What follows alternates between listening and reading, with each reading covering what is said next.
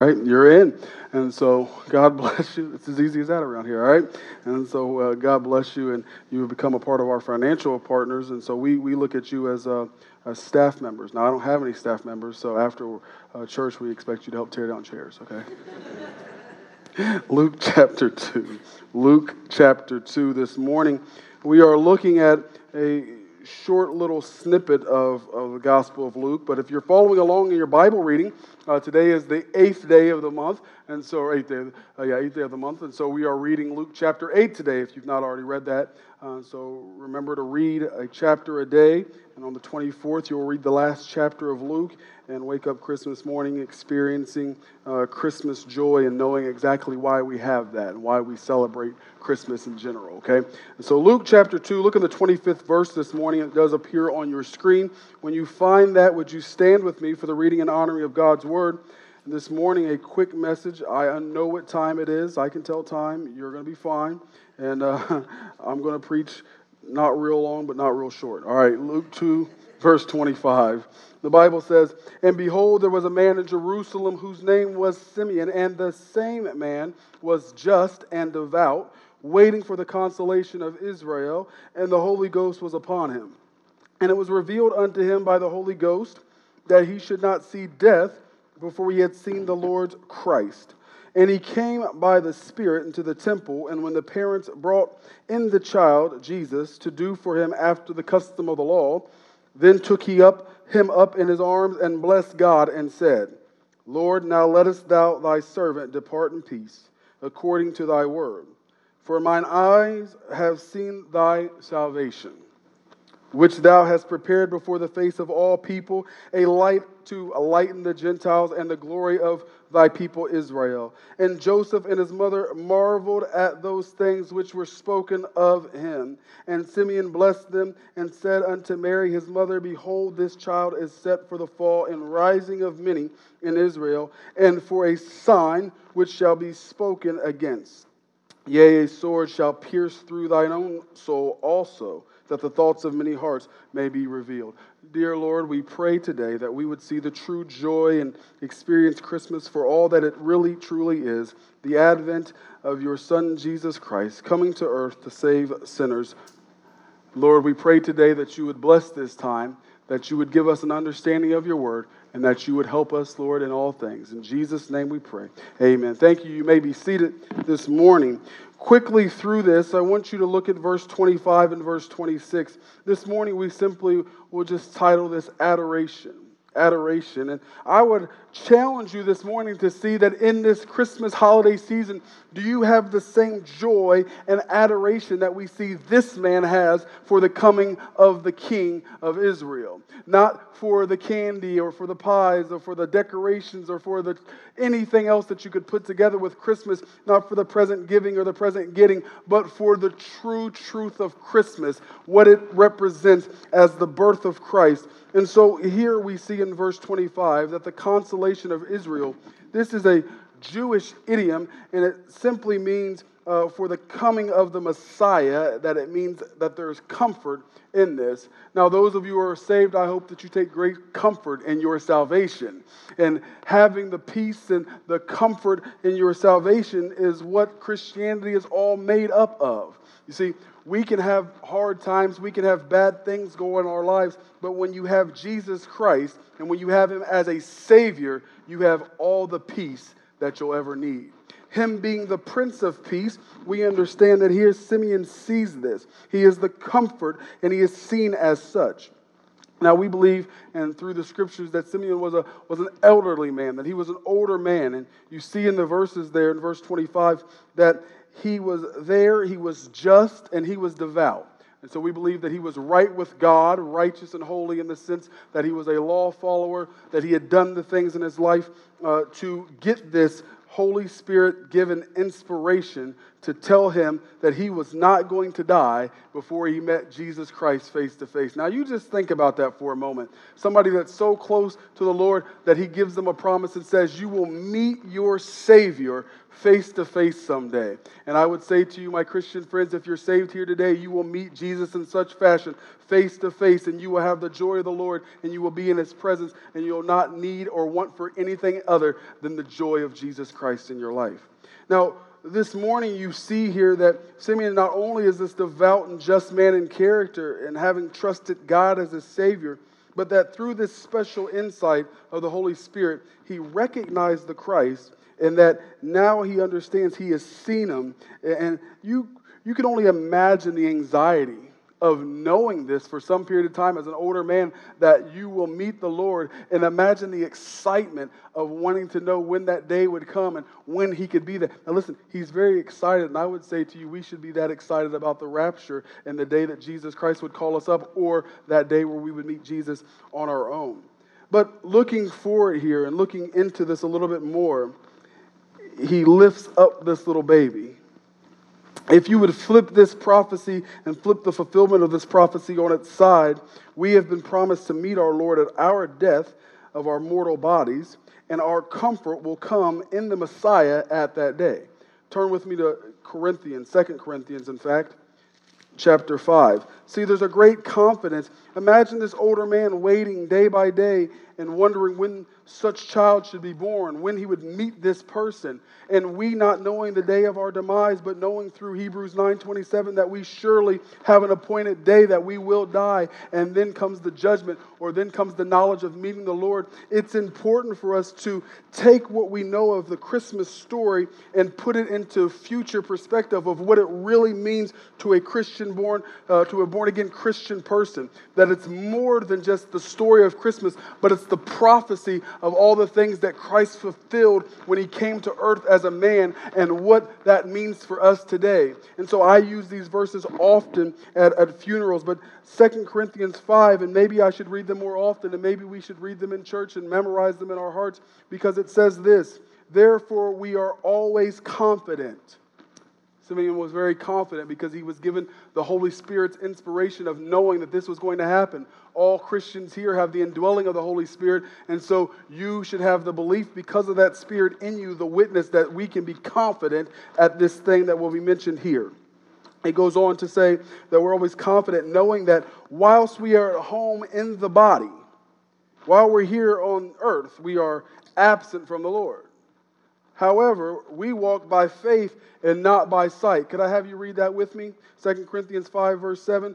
For we walk by faith, not by sight. Simeon is walking by faith. Though he's never seen Jesus at that present time until what we read there in Luke, he's lived his life knowing that someday in faith he will because God has told him that he will, and he trusted God for it. Do you trust God in what we will see in verse 8? So we are confident, I say, and willing rather to be absent from the body. I'm okay with dying. Because the very next part says, and to be present with the Lord. It's important that you see that and compare and put that together. That a devout, true follower of Jesus Christ, a faith born again, promised, justified person in Christ will see Jesus, and that should bring us tidings of comfort and joy into our lives on a daily basis. In verse 27, you see Jesus was just over about a month old here. We know this because of other things that are written there in Luke, but he came uh, into existence and now he is being brought into the temple, which was the custom of the law of Moses to do. After the child on the eighth day would be circumcised, a male child was to be separated and to be made holy unto the Lord, so he was presented in the temple.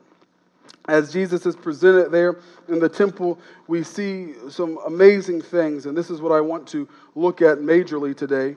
That as he comes in, uh, you'll see in verse 28 that he is able, Simeon is able to hold the child.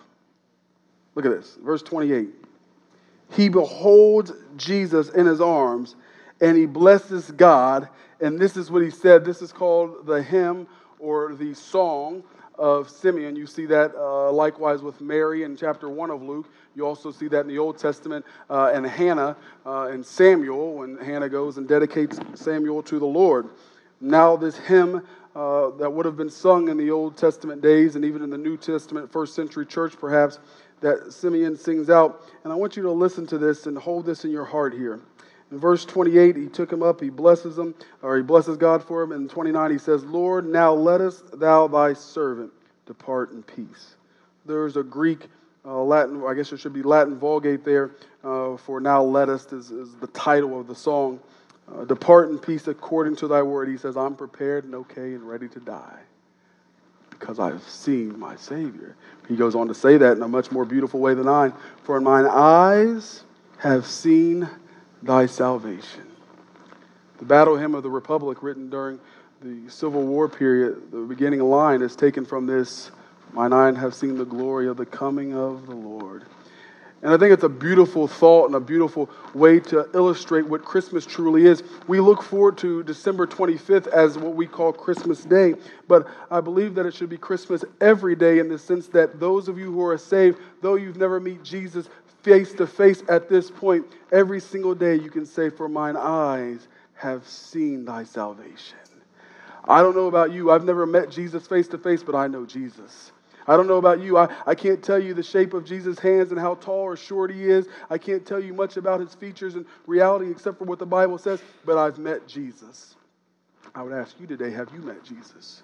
Do you know the Jesus that I know? Because if you understood and knew the Jesus that I knew and the Jesus that Simeon knows, and your eyes would say, I have met and I have seen my salvation, and I am prepared to follow him and to serve him and to be a devout lover of Jesus Christ and the things of Jesus Christ, because you would not be able to get away from the glory of who he is. He goes on in verse 29 and he says that he can't die, uh, he can die happy now and, he goes on there in verse 31, skip down, which thou hast prepared before the face of all people, a light to the lighten uh, the Gentiles. This is so important for those of you who are not Jewish born, uh, tribal Jews, which I don't believe any of you are, for all the rest of us that be Gentiles. This is so important. Luke is the writer here, being a Gentile himself, made sure to write in this that salvation would be offered to both Gentile and Jew, and that Jesus would be the gospel light to the entire world in the fulfillment of the prophecy of Isaiah in chapter 9. Turn to Isaiah chapter 9. Many of you would know certain verses that are read in Isaiah chapter 9 at Christmas time, but it goes much more than that. Isaiah 9 6 For unto us a child is born, and uh, the government shall be upon his shoulders, and his name shall be called Wonderful Counselor, uh, the Prince of Peace. That's where we get all those things, the everlasting Father. But before Isaiah prophesied and said that, he says this in Isaiah 9, verse 1. Nevertheless, the dimness shall not be such as was in vexation. When at the first the lightly afflicted the land of Zebulun and the land of Naphtali, and afterward did more grievous by afflict her by the way of the sea beyond Jordan and Galilee of the nations. The people that walked in darkness have seen a great light. They dwell in the land of the shadow of death. Upon them hath the light shine. You say, What are you talking about, preacher? Well, I just want to match the Bible up and give you the perspective of what really is going to come to pass. That's a prophecy that was given hundreds of years before Jesus was born. Now Jesus is born. And uh, it's obvious here that Simeon would have understood the, the, the, word of God and knew that prophecy. And as he sees Jesus and he holds that little baby in his arms, he's so excited because now what has happened is a special blessing. See, the people of Galilee uh, and the, were in uh, much destruction and despair during Isaiah's prophecy. So when Isaiah is prophesying that, they're saying, Galilee. If you remember the Bible, they say, Can anything good come from Galilee? They say, Jesus, take him to the Galileans. He's, he's, he's one of them. He's dirty, depraved, he's messed up. And God saw fit that this prophecy would be fulfilled, that Isaiah prophesied many years ago that Jesus would be manifested and that he would live and minister in Galilee and be that great light because Jesus and his salvation is the light of the world to the Gentiles. Look at Matthew 4:13 really quickly. Matthew 4:13. Jesus is that light. He came into the world on this end.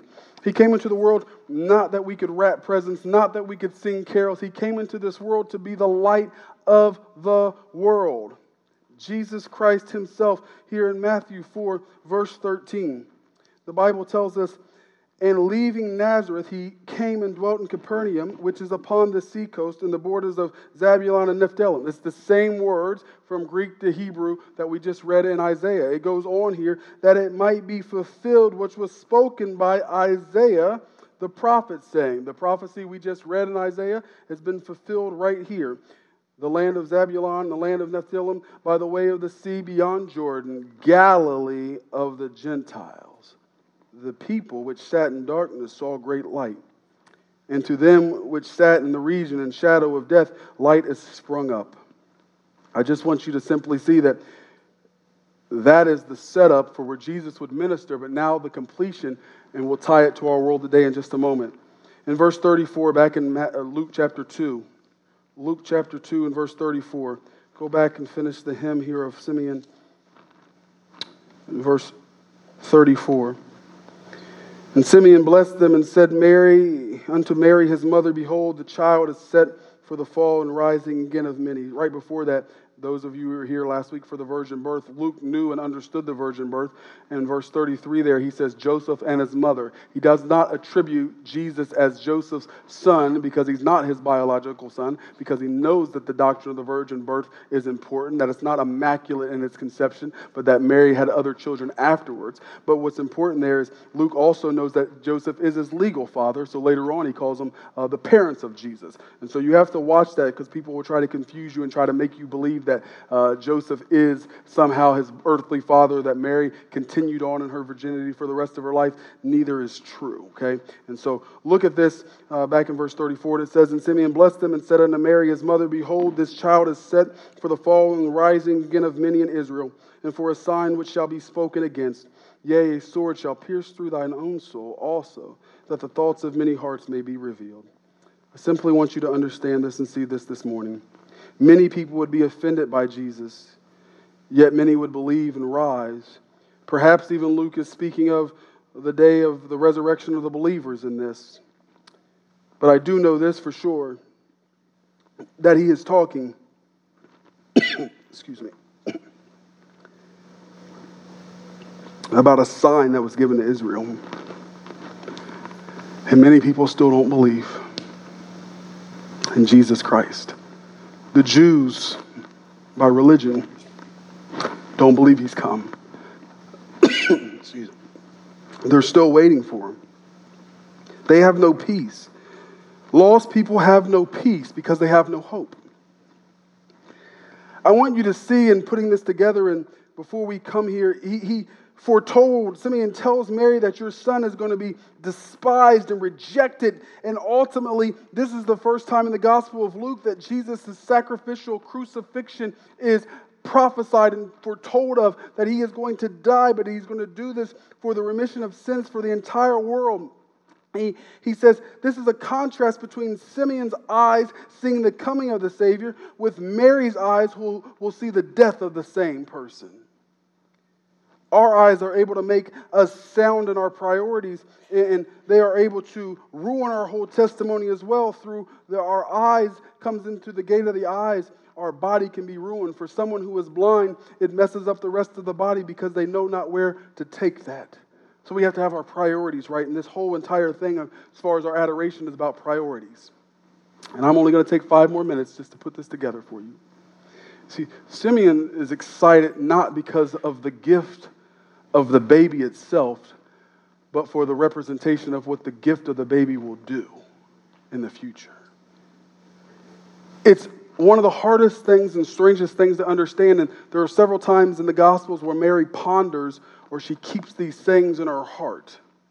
And I believe that some of that sparks out of the announcement or the annunciation when Gabriel tells them what he will do, that this person or this child will save his people then you hear here that, hey, this is going to pierce through your soul. Speaking of Mary's own heart and the, the crying and the tears that she would see as her son died on the cross. But I also believe that it's the, the fixing of uh, the original sin in Genesis 3.15 that Satan is going to have a little smack to Jesus, but ultimately this man is going to crush the serpent's head.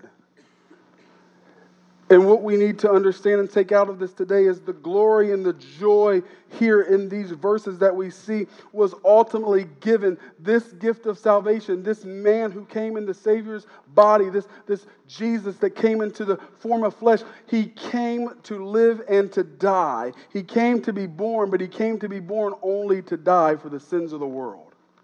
See, Christmas we talk about, and we have to have two separate occasions. We have to have Christmas for his birth, and we have to have Easter for his death. But I'm here to tell you this today that they are one and the same. They are synonymous, and that all year round, this is what we talk about, and this is what everything we're doing is about. Everything that these missionary families are going to do and are walking in and traveling around this country to do, it starts here, but it also ends here through Luke 2 25 through 35, you could explain and teach the entire gospel that Jesus Christ was and that he lived a perfect sinless life and that he died on the cross to substitute himself for us. But yes, to see the resurrection part there, that he also rose the third day according to the scriptures. He didn't just stay in the grave. The most grateful thing and the most awesome thing you can do if you really want to give praise and honor and glory to the Lord in this holiday season is remember and be thankful that Jesus Christ, that the plan of salvation before the world began was that he would be born a little baby away in a manger, that he would be grown up as a child. The Bible says that he grew in wisdom and knowledge and stature. It does not mean that Jesus wasn't God when he was born. It meant that he was like us and that he grew up and matured and came of age. And at age 12, he's in the temple later on in the chapter there and he's listening to the people. They were astonished by the things that he knew and the things that he could recite. And all you need to know is that Jesus did all of that and he came to earth so that you and I would glorify the Father in heaven. And so, in this Christmas season, I want you to catch this and I want you to hold on to this with all of your heart. You can have your family celebrations and you can do whatever your family's customs are, and I won't judge you for that. That's between you and the Lord. But if you or should you forget that the season that we are in is a season for all sing, every single day of the year, that it's 365, 66 in a leap year, that it has nothing to do with a specific date. They have no idea what day Jesus was born, just around the season. If you are putting yourself in the mind that this is so important, what you are doing is putting the Savior in a box of religiousness. And what we need to understand is that we should have this joy and adoration that Simeon had every single day. Every time I see one of those little baby boys back there in this holiday season, I think to myself that Jesus was brought to the temple as one of these little children, and Simeon saw him in the joy. Before Jesus was ever out of the womb, before Jesus ever was born into the world, John the Baptist is in his mother's womb, and he leapt for joy and said, Praise God in heaven. I don't know if John the Baptist could talk or if he had his thumb in his mouth or what was going on inside the womb, but he leapt for joy at the sight or the, the presence of Jesus' mother and Jesus being there. And I want you just to understand that are you that excited about Jesus? Is your adoration matching up with the things that are adorned around you in the Christmas season? Red and green, that's made up. That's not biblical. I'm more concerned about purple and gold, colors of reality and royalty. People say, Why do you like purple so much? It's the color of the king and the color of my Savior's blood, which was shed for me when he died on the cross. I don't mean to depress you because Christmas is not a depressing time. It's a time of peace, joy, hope, and love, but it is also a time to understand exactly the weight of what Jesus did for you. That he was born on this end to be a light to the world, to show you like a lantern the way to the Father. No man cometh to the Father but. Christmas is much more than the commercialized holiday that we have made it into in our culture. Christmas is much more than gift giving, gift giving, Christmas songs, chestnuts roasting on an open fire. It's much more than all that. Christmas is the beginning of the gospel being fulfilled. It's the start of what it had to happen in order for you and I to be saved. Christmas should be about us showing our adoration our appreciation, our ultimate love towards the Almighty. And the greatest gift we can give Him is our praise, is our obedience, is having peace in His Son, Jesus Christ.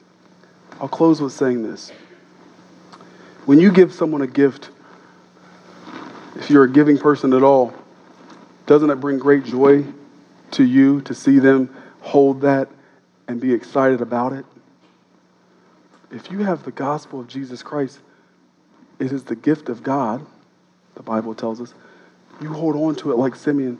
Do you know that that makes God the Father so happy and so joyous to see you holding on to that, using it, loving it, praising Him for it?